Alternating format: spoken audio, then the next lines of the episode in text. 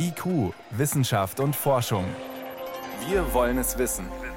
Ein Podcast von Bayern 2.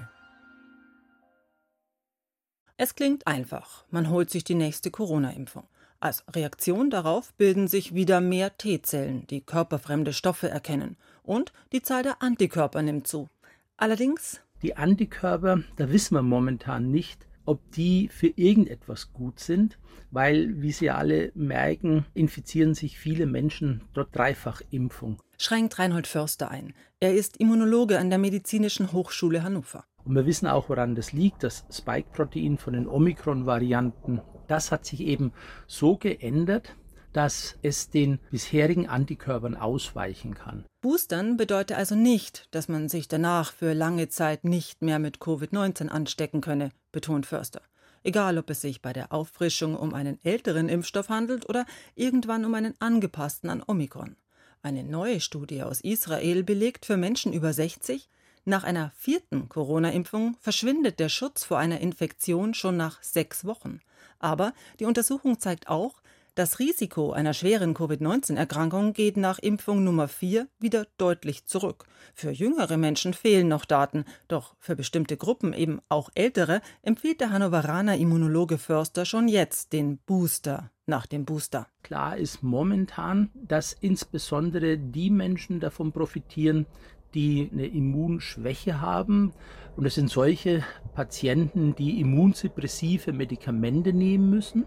Und zum anderen sind es aber auch Menschen, die alt sind. Auch da wissen wir, dass das Immunsystem im Alter eben deutlich schlechtere Immunantworten macht, als dies bei jungen Menschen der Fall ist. Aktuell haben rund 62 Prozent der Bevölkerung in Deutschland eine Auffrischungsimpfung bekommen. Knapp 8 Prozent Auffrischung Nummer 2. Die EU-Gesundheitsbehörde hatte die Impfungen vor wenigen Tagen für alle über 60 Jahre empfohlen. Die Ständige Impfkommission, die für Deutschland zuständig ist, für Menschen über 70 und bestimmte Risikogruppen.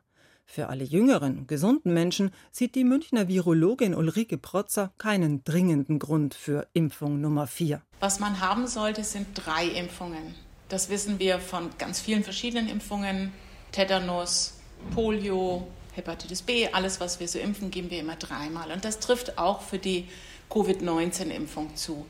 Dann habe ich einen sehr, sehr guten Schutz. Ein angepasster Impfstoff könnte die Immunantwort noch etwas breiter machen, wäre also, wenn dann verfügbar, eine mögliche Option für doch noch eine weitere Dosis. Zwischen den einzelnen Impfungen sollten immer vier bis sechs Monate Zeit sein. Trotzdem sieht Protzer die Zukunft nicht in halbjährlichen Impfungen für alle. Genauso wie der Hannoveraner Immunologe Förster. In einer Laborstudie mit Mitarbeitenden der Medizinischen Hochschule hat Förster im Verlauf der letzten beiden Jahre zwei Gruppen untersucht. Mitarbeitende, die nach der dritten Impfung eine Corona-Infektion hatten und Mitarbeitende, die von sich meinten, keine gehabt zu haben. Das war ein erheblicher Anteil derer, die haben also gar nichts mitbekommen davon, dass sie sich infiziert haben. Sogenannte stille Infektionen, von denen man selber gar nichts merkt, seien nicht ungewöhnlich, urteilt Förster. Auch von anderen Viren kenne man das, einen Tag ein wenig schlapp und schläfrig, dann wieder fit. Der Körper hat eine Infektion kurz durchgemacht und kontrolliert weil er eben schon gut Abwehrstoffe hatte. Solche Entwicklungen erkennt Förster nun auch für Corona, durch Impfungen und oder Infektionen.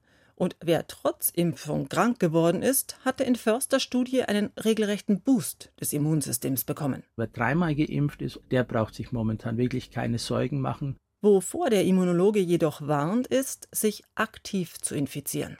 Jede Infektion hat ein Risiko und auch was nach wie vor nicht so ganz abschätzbar ist, ist das Risiko vor Long-Covid. Und das ist momentan so das äh, Damoklesschwert, was über den ganzen so schwebt, weil man einfach nicht sagen kann, wie hoch ist der Anteil, wie viele Menschen haben wir in den nächsten Jahren, die wirklich Long-Covid haben, die nicht mehr erwerbstätig sein können.